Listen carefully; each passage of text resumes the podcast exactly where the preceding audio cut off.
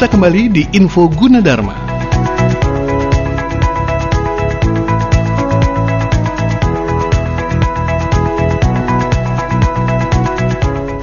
Selamat pagi, kembali lagi di Info Yuji ya. Selamat bergabung buat yang baru saja mendengarkan di Bogor, Serang, Sukabumi, Kuningan, Indramayu, Kulon Progo dan Kota Perak, Yogyakarta ya. Serta ada di Yuji Radio dan juga disiarkan di UG TV dan MGS TV Sukabumi ya. Ada Alvin yang ada di studio UG di sana. Alvin, ada pertanyaan lagi nih ya. dari sahabat Mega Suara nih. Oke, silakan. Oke, ini kali ini dari Indramayu ya, ada Denny nanya soal biaya nih. Ya, untuk biayanya seperti apa dan apa yang harus dipersiapkan untuk uh, ikut di magisternya ini. Oke, baik, siap. Terima kasih Dika. Terima kasih. Silakan. Oke, ini khusus untuk magister uh, dari Denny Indramayu tentang biaya dan apa yang harus dipersiapkan pada saat kita masuk ke program magister Gunadarma. Gimana, Prof? Ya, kalau biaya pasti terjangkau lah. Jangan takut. Uh, untuk Denny ya hmm. silakan saja karena setiap prodi punya pembiayaan yang berbeda-beda. Hmm. Tapi saya yakin itu terjangkau sekali. Ya karena memang uh, Gunadarma juga concern dengan uh, pendidikan di kita di Indonesia untuk anak-anak kita, untuk anak-anak Indonesia. Sehingga mereka juga rasanya kalau S1 itu juga uh, belum cukup ya. Kayak S1 kita memasuki dunia industri itu begitu S2 itu langsung sepertinya yang namanya uh, apa namanya yang namanya jenjang karir itu sepertinya lebih terbuka untuk lulusan magister sehingga e, banyak kok tema, e, dari para alumni kita begitu lulus S2 itu rasanya jenjang karirnya kayak dibukakan pintunya yeah, gitu. benar, benar. Jadi silakan saja untuk Denny dan teman-teman yang ada di Indramayu e, biaya yang ada di magister di Universitas Gunadarma sangat terjangkau. Uh, silahkan datang untuk menanyakan langsung atau uh, melalui hotline kita juga ada di Gunadarma. Kemudian juga kalau sekarang ini kan e, mungkin tidak model datang ya, karena datang itu dalam tanda petik ya, datang ya. tidak secara fisik tapi bisa e, bisa melalui e, jaringan e, internet atau melalui dunia maya kita. Dan e, kalau kita lihat sekarang kan memang transformasi tadi sudah kita, saya akan sampaikan transformasi yang berubah dengan cepat sekali dalam era pandemi ini membuat kita harus terus berubah. Jadi kalau sekarang di Gunadarma dari hulu ke hilir kita sudah menggunakan teknologi informasi. Hmm. Mulai dari pendaftaran mahasiswa sampai dengan wisuda pun kita sudah menggunakan teknologi informasi. Jadi kalau uh, pernah melihat bagaimana wisuda daring ya itu yang dilakukan saat ini oleh Gunadarma hmm. untuk bisa mengantisipasi tetap uh, kita menjalankan tugas sebagai institusi yang harus meluluskan harus uh, meluluskan uh, alumninya atau lulusannya yang mempunyai kompet, uh, kompetensi yang sudah cukup, hmm. mereka harus uh, lulus uh, dan kemudian mereka juga harus berkarya di uh, masyarakat, di tengah masyarakat, di berbagai industri yang ada, uh, sehingga ya mau tidak mau kita juga harus betul-betul jalan nih dari mulai dari dari hulu sampai hilir ya. kita lakukan dengan teknologi informasi. Dan lulusan-lulusan daripada Universitas Gunadarma selalu dilengkapi dengan ada pelengkap ijazah tuh apa namanya, Bro? Uh, yang dari BNSP itu. Ya, ah. jadi uh, ada yang kita sebut dengan boleh dikatakan uh, uji kompetensinya ah, betul. untuk uh, sertifikasi. Sertifikasi. Ya, jadi Dan itu biasanya punya... kalau di luar bayarnya mahal loh, Bro. Ya, betul. Saya pernah ada yang nawarin tuh, Bro.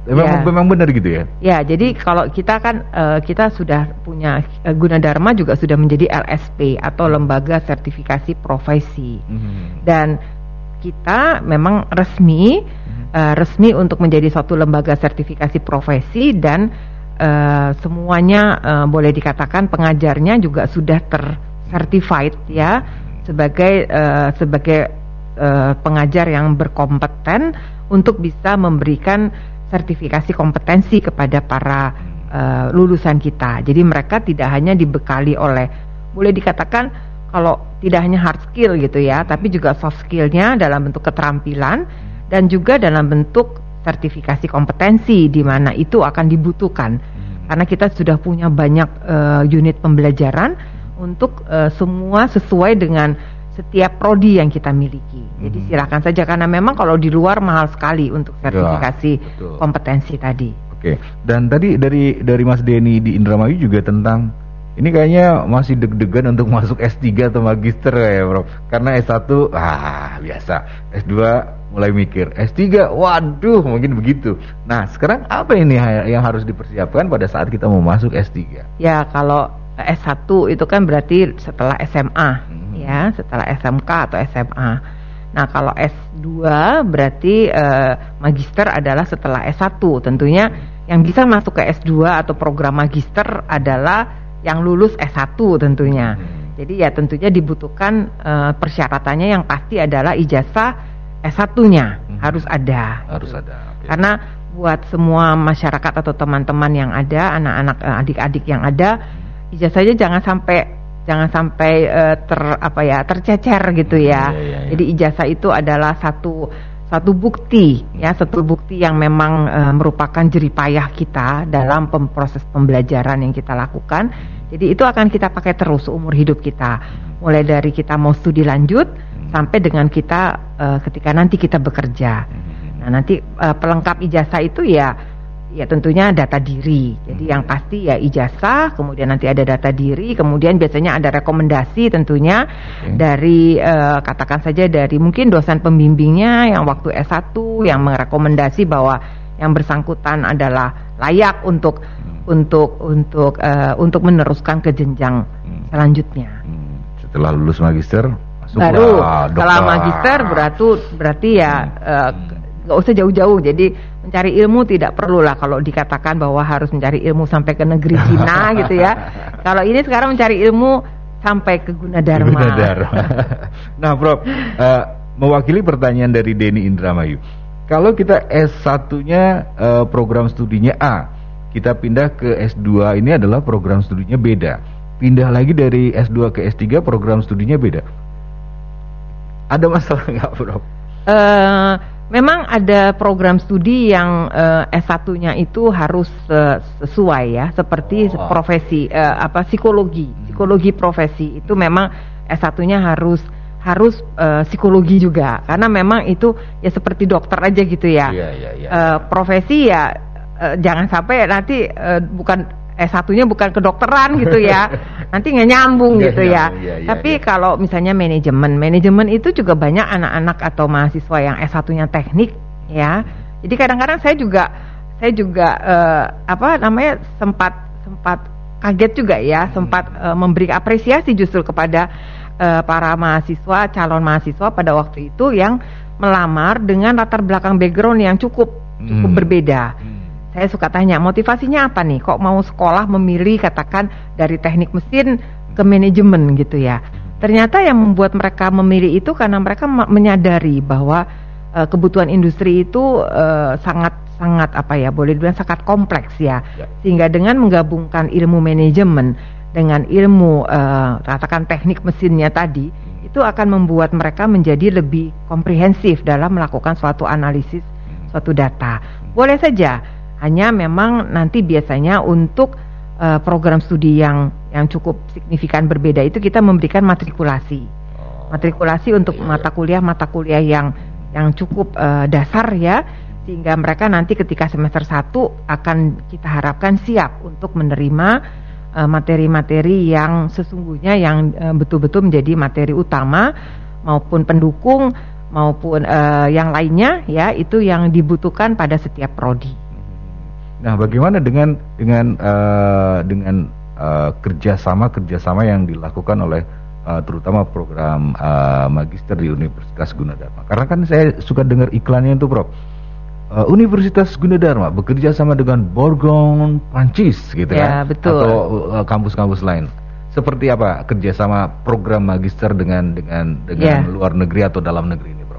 Ya, jadi kalau kita lihat memang kerjasamanya eh, Universitas Gunadarma itu sudah boleh dibilang ud- sudah beratus-ratus rasanya ya, udah iya. jumlahnya udah ratusan eh, dengan berbagai macam institusi baik di dalam maupun di luar negeri. Mhm. Di dalam negeri itu biasanya kita ya memang harus membina berbagai macam eh, kerjasama karena memang kita saling membutuhkan lah dengan industri terutama ya dengan industri dengan pemerintah kemudian dengan berbagai organisasi-organisasi lainnya itu tentu kita uh, juga bisa saling uh, tentu dalam misalnya dalam penyusunan uh, penyusunan suatu boleh dikatakan suatu rencana pembelajaran ya atau silab silabi lah silabus ya.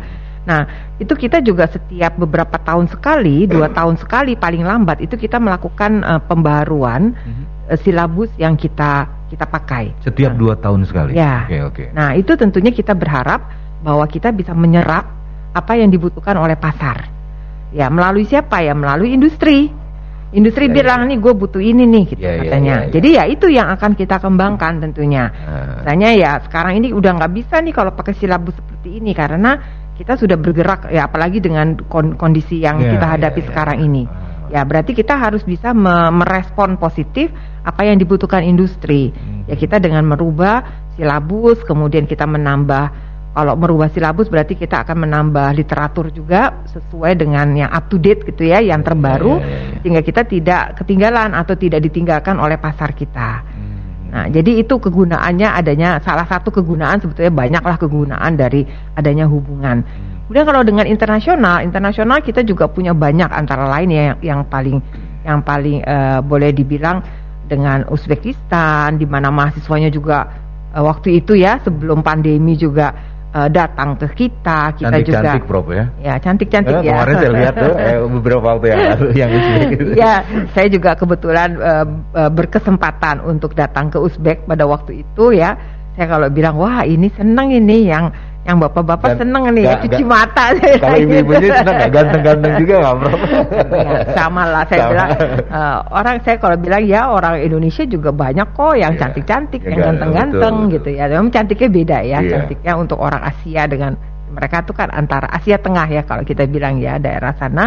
Sehingga uh, boleh dikatakan kolaborasinya banyak sekali ya. Jadi ya pertukaran mahasiswa pertukaran dosen dosen juga bisa datang ke sini. Dulu sebelum pandemi kita sering ya kedatangan tamu-tamu atau dosen luar yang mempunyai kita kita undang atau mereka datang sendiri untuk bisa memberikan boleh dibilang sharing knowledge gitu ya. Uh, untuk bisa saling memberikan gitu ya mereka juga dapat sesuatu dari kita kita kita juga ya kayak seperti saya saya juga pernah pergi ke ke Kanada waktu itu dengan pertukaran uh, lecturer tadi dan saya juga punya kesempatan juga mereka senang juga ketika uh, saya bisa memberikan apa sih yang ada di Indonesia mengenai waktu itu saya sempat uh, diskusi mengenai uh, ekonomi kreatif di Indonesia. Kemudian saya juga diskusi mengenai project management di Indonesia, terutama untuk UMKM. Jadi uh, mereka kalau melihat bahwa itu sesuatu yang menarik juga.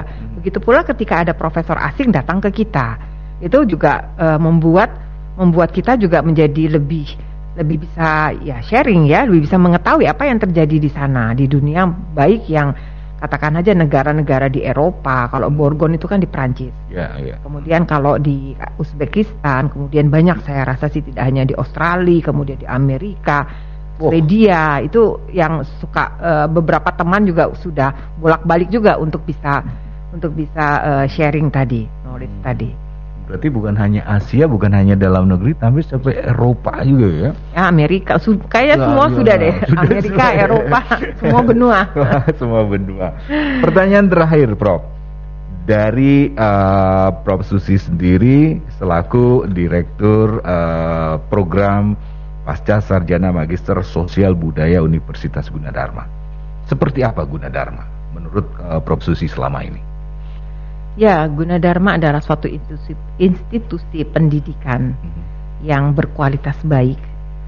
Kita semua terintegrasi dengan baik ya, mulai dari uh, dosen, pimpinan ya, ibu rektor, kemudian para bapak-bapak yang ada di uh, sebagai wakil rektor, kemudian pimpinan di tingkat fakultas, pimpinan di tingkat program studi, itu sampai dengan para dosen. Hmm kemudian tenaga kependidikan, mahasiswa dan uh, semua itu terintegrasi dengan baik. Mm -hmm. Dan itu untuk apa ya? Untuk me, me, uh, kita sebagai tenaga profesional tentunya mm -hmm. yang memang kita harus memberikan edukasi secara transparan. Mm -hmm. Kemudian juga kita juga memberikan satu uh, ilmu pengetahuan tentunya mm -hmm. uh, harus harus bisa memberikan ilmu pengetahuan juga kepada masyarakat terutama kepada mahasiswa-mahasiswa kita Ya. secara terintegratif kemudian holistik tentunya Holistik. dari eh, boleh dikatakan eh, tiga tridharma pendidikan melalui tridharma pendidikan tinggi tadi. Mhm. Jadi untuk eh, para pemirsa dan pendengar Info Yuji jangan ragu, jangan eh, jangan apa namanya, jangan eh, ragu dan sungkan untuk bisa meminta informasi lebih lanjut jika memang eh, ingin memilih sekolah. Dan satu pesan saya adalah pilihlah sekolah dengan akreditasi yang baik sekali lagi Ya. karena itu menjamin juga eh, keberlangsungan boleh dikatakan masa depan kita. Masa Baik. depan kita kalau memang sekolah kita punya eh, akreditasi yang baik akan menjadi baik tentunya. Baik. Prof Susi terima kasih. Masih Sama-sama. banyak yang harus dibahas tapi waktu dan kesempatannya cukup terbatas. Terima kasih ya Prof ya. Terima Oke. kasih kembali. Oke, Dika. Siap, Alvin. Oke, Iya. kayaknya sudah eh, selesai untuk Betul. selatan ini, tapi jangan lupa hari Sabtu ada lagi. Hari Sabtu Dika. jam 9 pagi ya.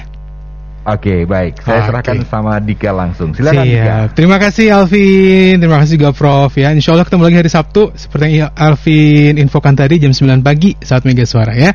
Sekali lagi terima kasih juga buat saat Mega Suara yang ada di Bogor, Serang, Sukabumi, Kuningan, Indramayu, Kulon Progo, dan Kota Perak, Yogyakarta. Juga Yuji Radio dan yang disiarkan langsung juga di Yuji TV dan MGS TV Sukabumi. Saya Mardika Adi. Kita ketemu lagi di lain waktu. Selamat pagi, Assalamualaikum warahmatullahi wabarakatuh. Baru saja kita simak info Gunadarma yang disiarkan langsung oleh Mega Suara Bogor, Mega Suara Serang, Mega Suara Sukabumi, Mega Suara Indramayu, Mega Suara Kuningan, Mega Suara Kulon Progo, dan Kota Perak, Yogyakarta. Dengarkan terus info Gunadarma di Mega Suara Network setiap hari Rabu dan Sabtu jam 9 pagi.